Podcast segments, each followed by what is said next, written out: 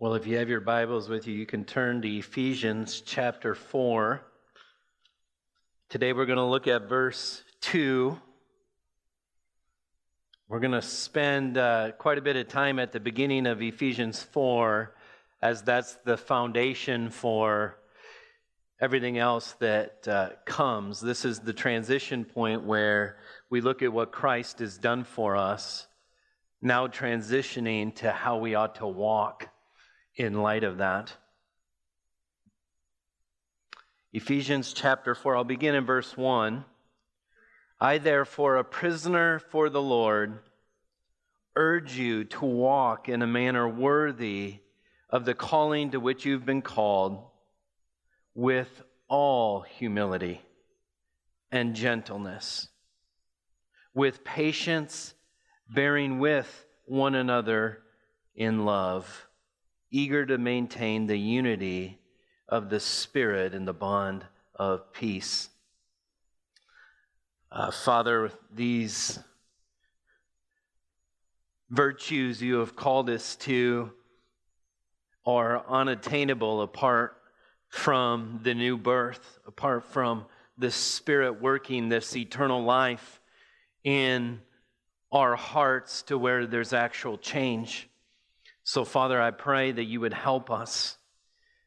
Lord, our desire is to live lives worthy of our calling. And so, Father, we ask that uh, you would speak to us through your word. In Christ's name, amen.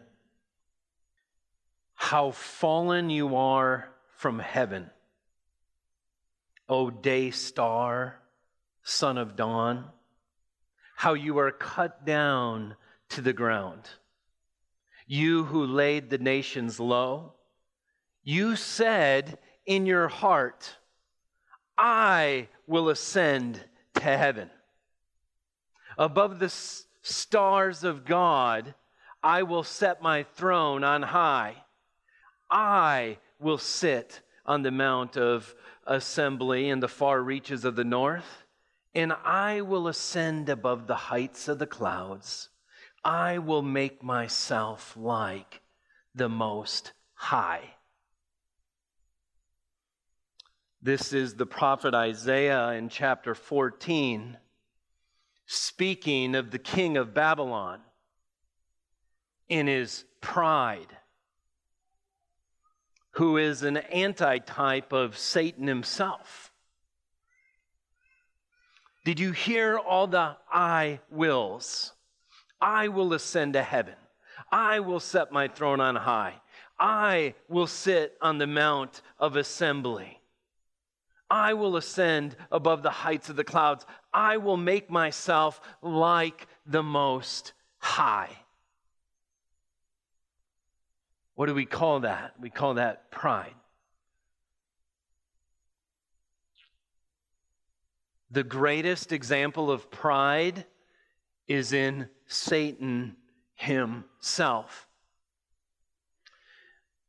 John, speaking of Satan's fall in Revelation 9, beginning in verse 1, says it this way He says, The fifth angel blew his trumpet, and I saw a star fallen from heaven to earth. And he was given the key to the shaft of the bottomless pit. And he opened the shaft of the bottomless pit, and from the shaft rose smoke like the smoke of a great furnace. And the sun and the air were darkened with the smoke from the shaft. Then from the smoke came locusts on the earth, and they were given power, like the power of scorpions of the earth. And then in verse 10, he says, this, this, this is speaking of Satan opening up the pit of hell and releasing demons that are like scorpions that harm the people on earth. In verse 10, it says they have tails and, and stings like scorpions, and their power to hurt people for five months is in their tails. And they have a king over them, the angel of the bottomless pit. His name in Hebrew is Abaddon, and in Greek he is called Apollyon. The king of these demons is called the destroyer. And what Satan is doing at this time is he's destroying his own children, his own people. You would think the ones who were loyal to him, he would be loyal to them. And yet he torments them. That's what he does. He came to kill, steal, and destroy. And that's what pride does to any relationships. In fact, in Luke 10, when the disciples are trampling down serpents and scorpions, here's what we read. The 72 returned with joy, saying, Lord, even the demons are subject to us in your name. And he said to them, I saw Satan fall like lightning from heaven. Behold, I've given you authority to tread on serpents and scorpions and over all the power of the enemy, and nothing shall hurt you. I've given you that power, he says. Nevertheless, do not rejoice in this, that the spirits are subject to you, but rejoice that your names are written in heaven. You see how subtle pride is? That even as the disciples are doing what Christ gave them power to do, which is to cast out demons and trample on serpents and scorpions, even as they're doing that, they are infiltrated with the same pride Satan had. You see, Satan wanted to be on top with his power. And now the disciples got above him. And that's what they're rejoicing in. And he says, Don't rejoice in that. Don't rejoice that now the demons are subject to you. For then they would fall to the very same poison that Satan fell for. But he says, rather rejoice that your names are written in heaven. Rejoice that you've been shown grace. But you see, when we rejoice in that, our position comes down.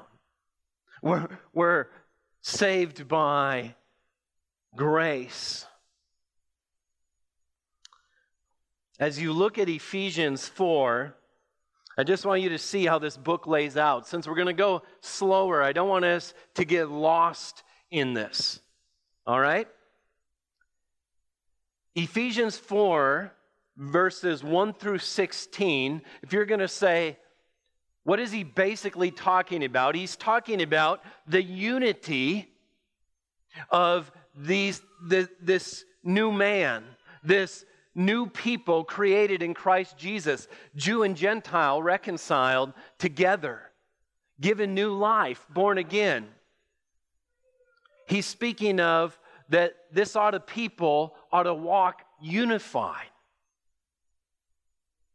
And then from verse 17 all the way to chapter 5, verse 21, he talks about how this people ought to be a pure people. So the new society created in Christ Jesus ought to be unified and they ought to be holy. And the way Paul calls that is walking in a manner worthy of your calling. All right? Unity and purity. And then as we zoom in on those first 16 verses, in verse 2, that's what we're going to look at today. He shows us that this unity depends on the virtue of love. And that love has other virtues uh, attached to it. So that's what we're going to look at today. And then the next section, verses 3 through 6, shows us that our unity is informed by the unity of God Himself.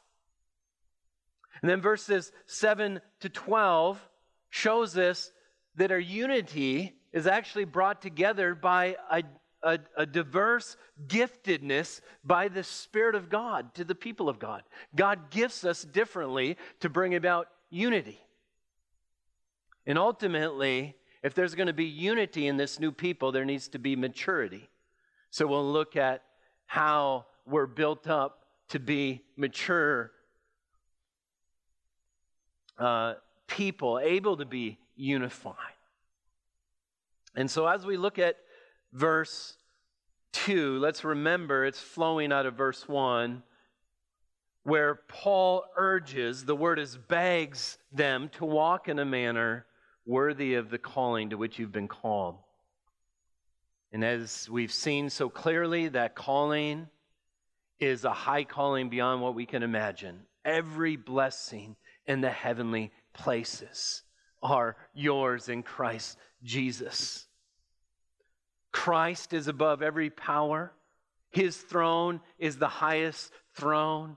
And we have been seated with him in the heavenly places, adopted as sons, given the inheritance of Christ. Our calling is a high calling.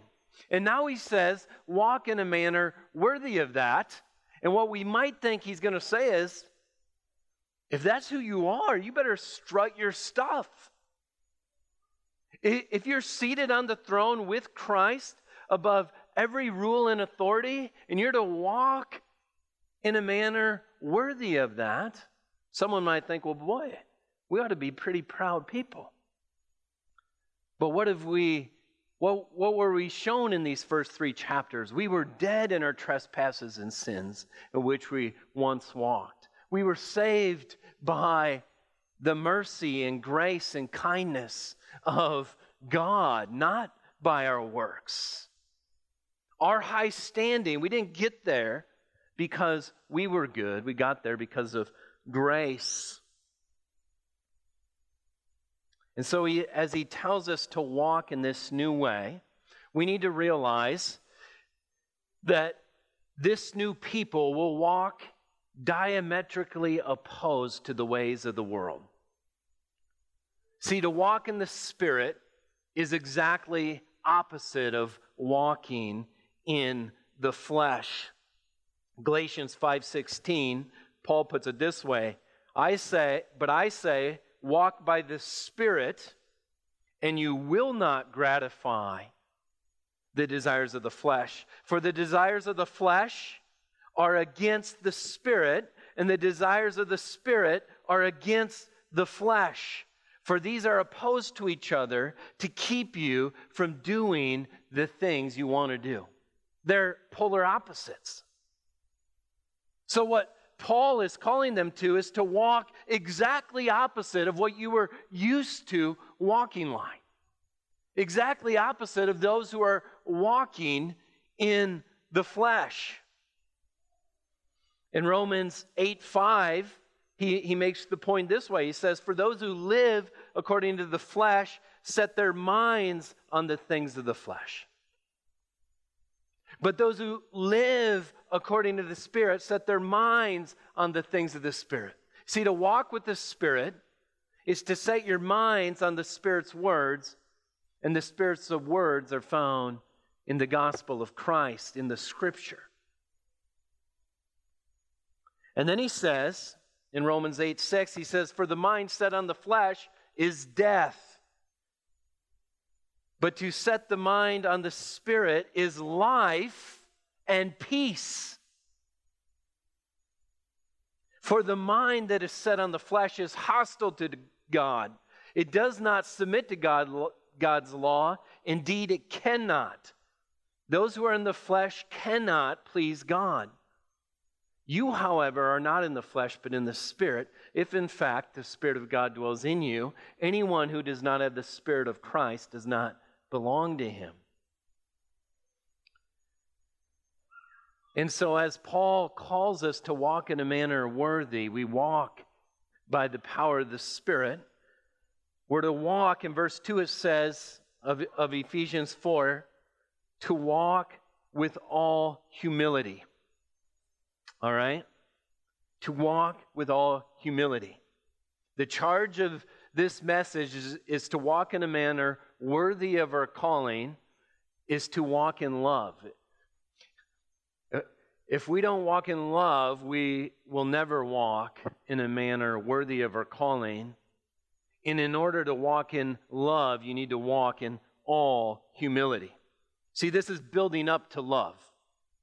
The last virtue we'll look at is love.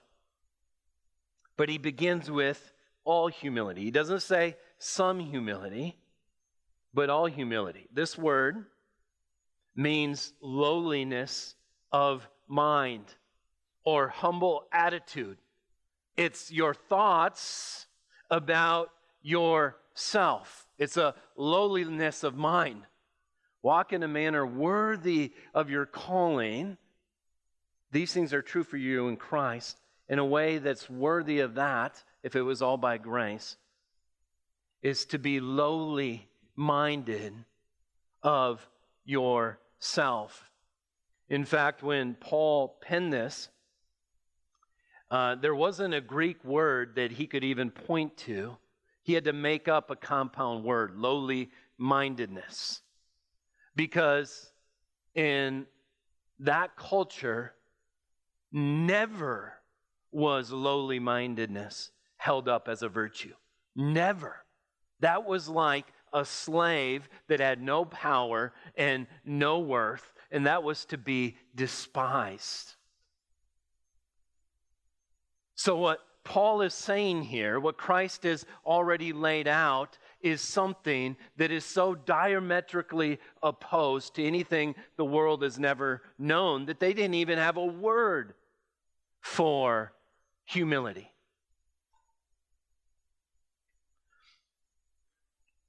The idea is, is, is what he says in Romans 12 3.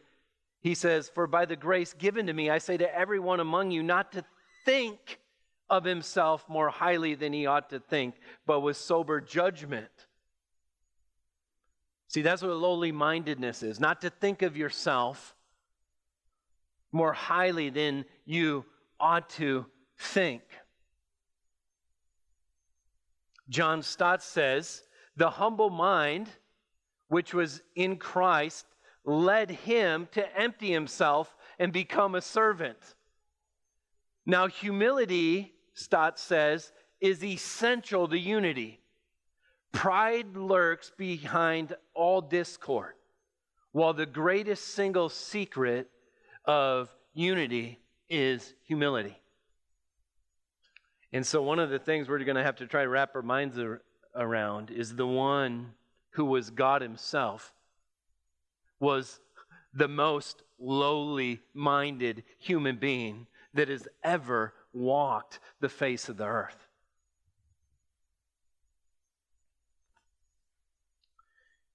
Humility is the are, are the chief of all virtues. We know this, right? Is what? Love. Love is always crowns the top of the virtues. But the foundation of every virtue, every character trait that God calls for, comes out of the soil of humility. You can't have one virtue that does not come out of the soil of humility. Any virtue that does not first grow out of humility is actually a counterfeit virtue that is in, that is in rebellion to Christ's throne. The one who emptied himself. I read an article by a guy named Dunnington on humility. And he quotes St. Augustine. Here's what, here, here's what he says He says, Perhaps St. Augustine was not exaggerating when he wrote that almost the whole Christian teaching is humility. Now, he's not talking about the doctrine of Christ or salvation. He's talking about as you live now, as you walk in your newness of life, and you're going to describe it as something, he said it's a, almost the whole of Christian teaching is humi- humility. Elsewhere, in a letter responding to a young student named Dioscorus, Augustine wrote, If you were to ask me, however often you might repeat the question, What are the instructions of Christian religion? I would be disposed to answer, Always and only humility. What does God want out of our redeemed life? St. Thomas Aquinas, these are pretty high hitting theologians of the past, explains why humility is preeminent. He says, Humility removes pride, whereby a man refuses to submit himself to the truth of faith. So he's saying the thing that'll keep you from exercising faith is pride. From following what God says is pride. Thomas thinks that although humility is not the most important virtue, that honor belongs to love. It is the beginning of Christian virtue. Because without humility, we cannot be in a position of openness to the work of the Holy Spirit in our lives. And since supernatural virtues are bestowed by the Holy Spirit, without humility, we cannot live our, we cannot live lives of Christian holiness. See, if we're going to have spiritual life in us, then there needs to be a submission to the Spirit's work in our life, and that takes humility. John Calvin claimed there is no access to salvation unless all pride is laid aside in true humility embraced. Now, I had to think about that one. I thought, is that true? Is there really no access to salvation apart from humility? If anyone would come after me, let him deny himself, take up his cross. See, there's certain types of spirituality or faith that actually raises the pride of man. It's something I've said before might sound con- controversial, but I think it's true. To be a good member of the Roman Catholic Church is to be raised up in virtue and, and, and, and held up as a, a godly, great man. But as you f- follow what the New Testament teaches, that the person who comes to faith in Christ must humble himself so much so that he must enter into baptismal waters, confessing to be a sinner, unworthy. This is humbling. This is unimpressive. It's saying, I have nothing lest I be immersed into Christ alone. I don't need Christ's help and then add my virtues in I have nothing. I need to be immersed into Him. To be saved is to recognize yourself for who and what you really are.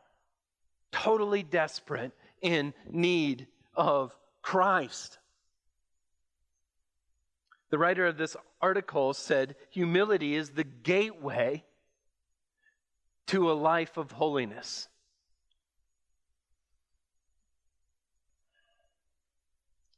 In fact, Jesus shocked his culture. They couldn't wrap their minds around it when he grabbed a little child.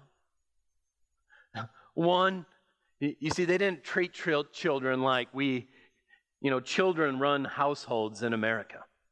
You just bow down and ask your child what you want and follow them, and that's that that you're considered a good parent in our culture.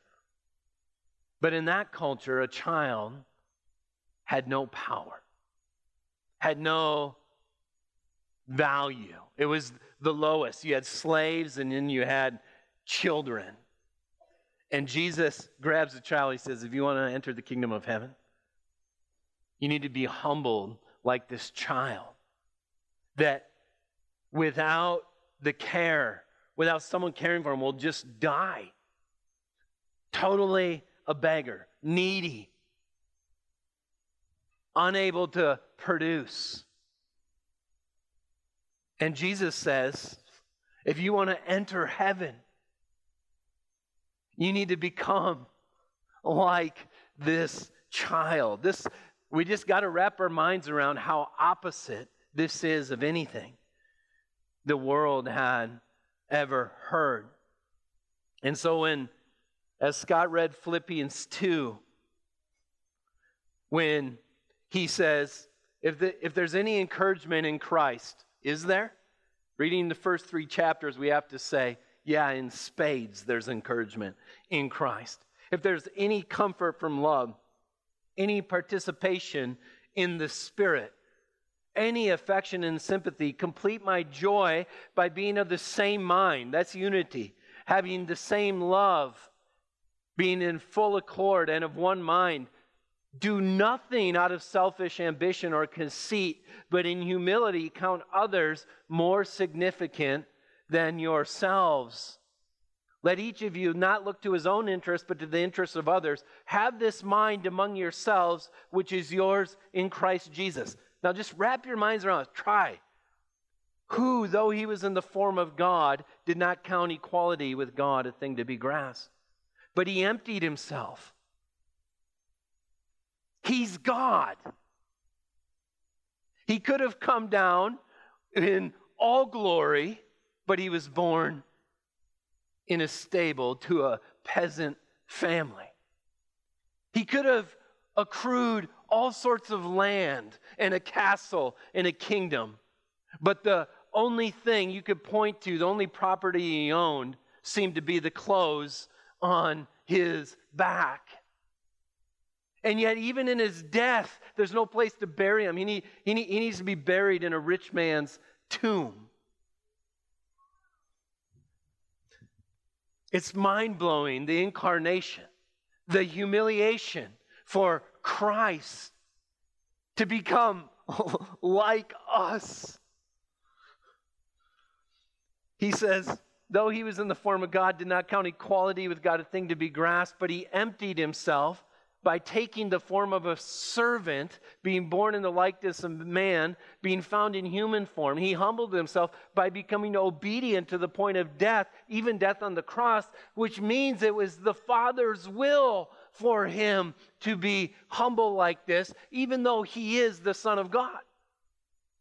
See, the question we're asking in Ephesians is how ought we to walk in light of what God has done for us? Well, Christ is God. He does deserve all worship and all glory, and yet he comes down to be a servant, not to be served. He becomes obedient to the point of death, meaning that's what God loves. That's what the Father cherishes. It's the opposite of Satan. It's pride. And that's why we read that being found in human form, he humbled himself, becoming obedient to the point of death, even death on the cross. Therefore, God highly exalted him and bestowed on him the name that is above every name. That's what God loves. Do you realize God is never, you can't find one scripture where God turns away a humble heart, a lowly minded person. Can't find one text. You find texts like this Clothe yourselves, all you, with humility towards one another, for God opposes the proud, but gives grace to the humble. Psalm 138 6 For the Lord, uh, for the Lord, or for through the Lord, I'm sorry. For though the Lord is high, he regards the lowly, but the haughty he knows from afar. Or Proverbs 3:34, towards the scorners he is scornful, but to the humble he gives favor. Or Matthew 23:12, whoever exalts himself will be humbled, whoever humbles himself will be exalted.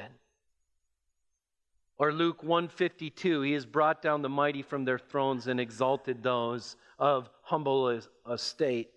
James 4 6, God opposes the proud but gives grace to the humble.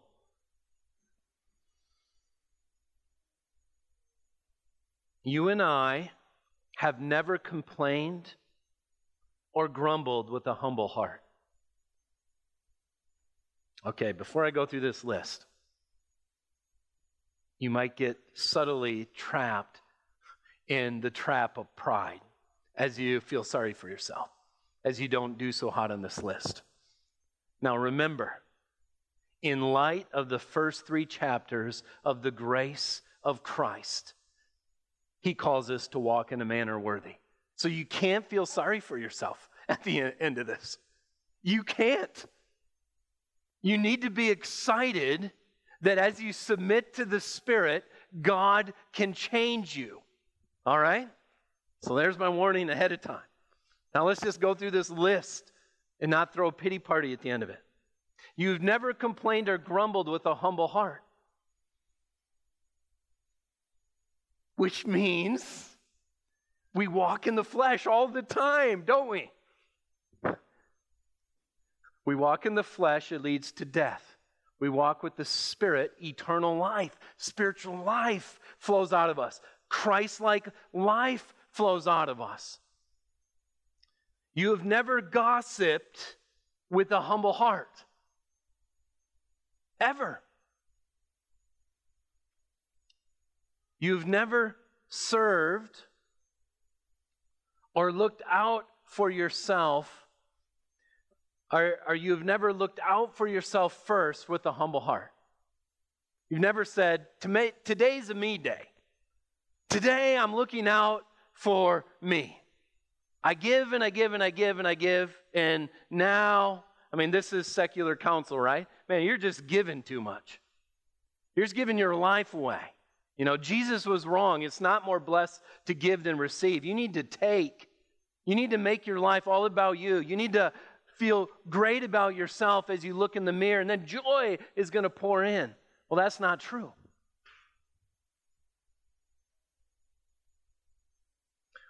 You've never held a grudge or have been impatient or unforgiving with a humble heart.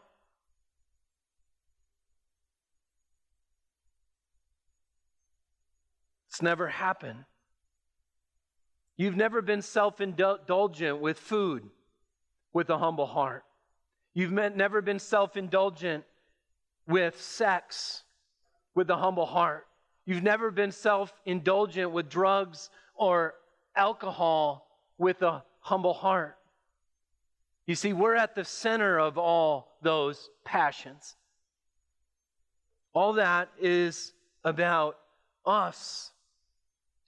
You've never been self indulgent in hobbies with a humble heart.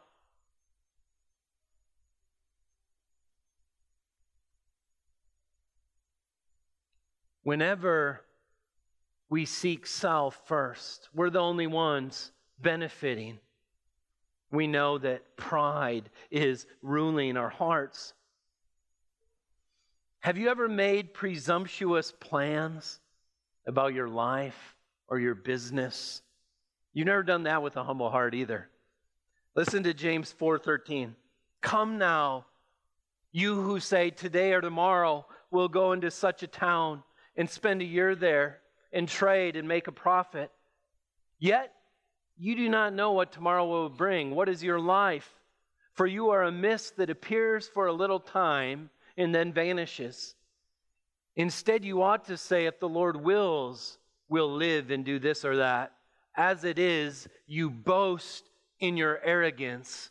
All such boasting is evil.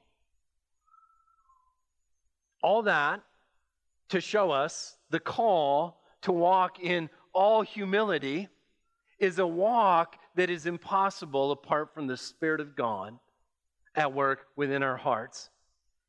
And to walk with the Spirit of God is to have Christ Jesus, the most humble man that ever lived, who was a perfect man that died in your place on the cross, bearing the wrath you deserved, you being given the righteousness and the reward he deserves in your place. It's only when the gospel, when Christ is in our vision, that the fuel for living in out of humility is there. And so he tells us to walk in all humility and in gentleness. Now,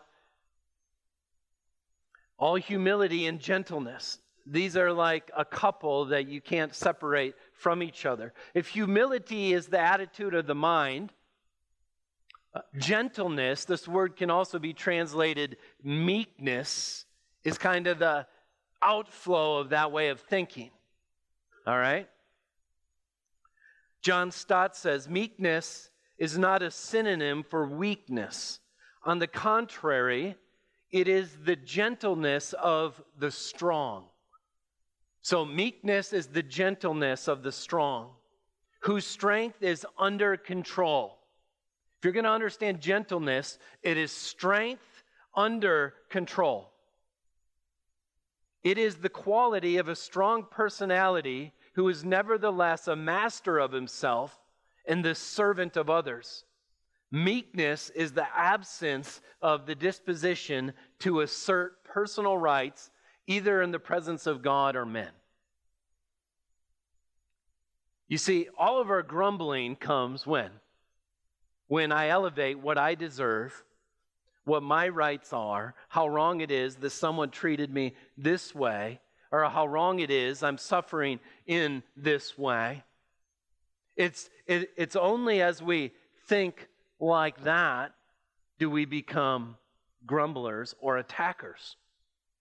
This isn't right that you treat me this way.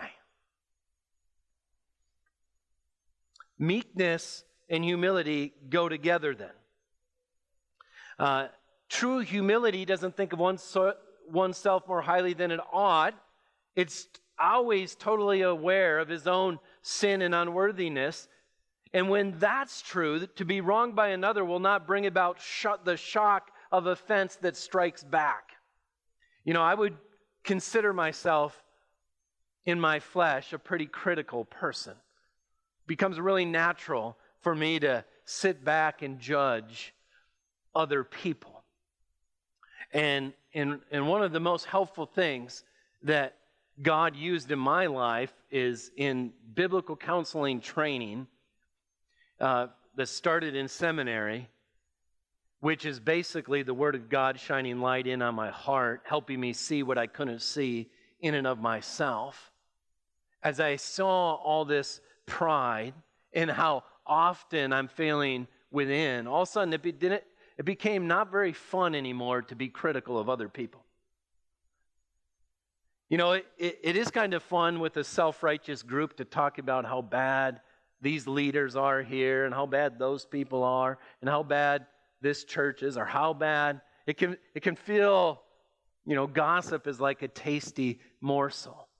But when the light of God is shining in on your own heart, and all of a sudden you're being exposed, now all of a sudden it's not quite so fun to play that game. And, and, and, so, meekness, this, this ability, John Piper says meekness is like a punching bag. The point of a punching bag is it absorbs the punch, but it doesn't punch back. It takes, it takes hits without uh, a response that is uncontrolled. And the only way a person can start to become that way is when you see how God has been this way with you. You see how patient God has been with you. What if God just struck back every time we sin? Just wham, wham. Well, we would, we would never get anywhere without getting blasted by Him. So consider the wrongs that are committed against you. Uh, you know, there's nothing wrong with calling sin sin. The Bible doesn't say pretend like no one's sinning against you or the Bible never says pretend like no one's abusing you, even if you're being abused. No, the Bible says deal with sin, call it what it is, handle it biblically. But biblically is to recognize that even your abuse and even your suffering is in the realm of Christ who has died for you, has guaranteed your inheritance for you, will never leave you or forsake you, lives inside you, has given you the body of Christ. And so, as the world teaches those who've been sinned against to throw a pity party or teaches them how to gain power by being the victim, we can never do that as believers. You have to forget the narrative of what reality is. You see, when people sin against us, it's sin and it's wrong, but the, it's a sinner against a sinner. All the while, we've been sinning against our Creator. We've been sinning against God. God sends His own Son. He, he humbles Himself, becomes obedient to the point of death, dies on the cross for us so that we can have meekness, even in our suffering. Even when people wrong us. So, meekness or gentleness it can never be separated from humility. Matthew 11 29 says, Take my yoke upon you and learn from me, for I am gentle and lowly of heart, and you'll find rest for your souls. For my yoke is easy and my burden is light. This is all in the context of Christ came to not bring peace, but bring a sword. So let's not pull this out of its context. But we just have to admit, as you look at the person of Christ, he did not reactively respond to insults, but rather he served in response to those who wronged him.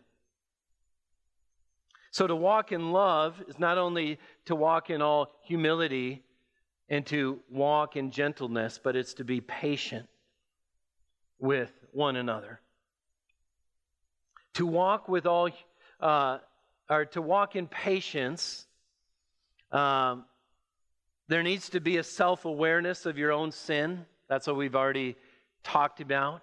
We can be patient with others if we see how patient God is with us. But also, patience has to do with trusting the sovereignty of God over the difficult people in our lives.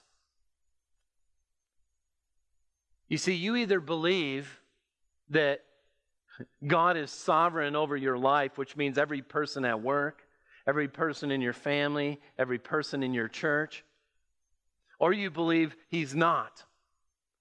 Or you can believe He's sovereign over it and He's not good. He's not working for your good, but that would go against Romans 8 28. All things are working together for my good. That's true. He will never leave me or forsake me. That's true. My salvation is secure. That's true. He's mediating for me right now. That's true. He's interceding for me right now. That's true. All those realities ought to bring about walking in with, with patience and then bearing with one another in love. To walk in love is to bear with one another in love. This obviously is a couple coupled with patience. To bear with one another, the word bear is endure. to endure one another in love. You see, when you look at a church and you say, is it unified?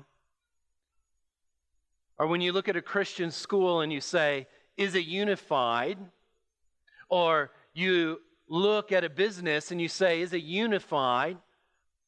One of the tests is, is do people have endurance with difficult people? Do they bear with one another and then give them good rather than strike at them, rather, rather than abuse them? Because that's what the flesh does. The flesh strikes back.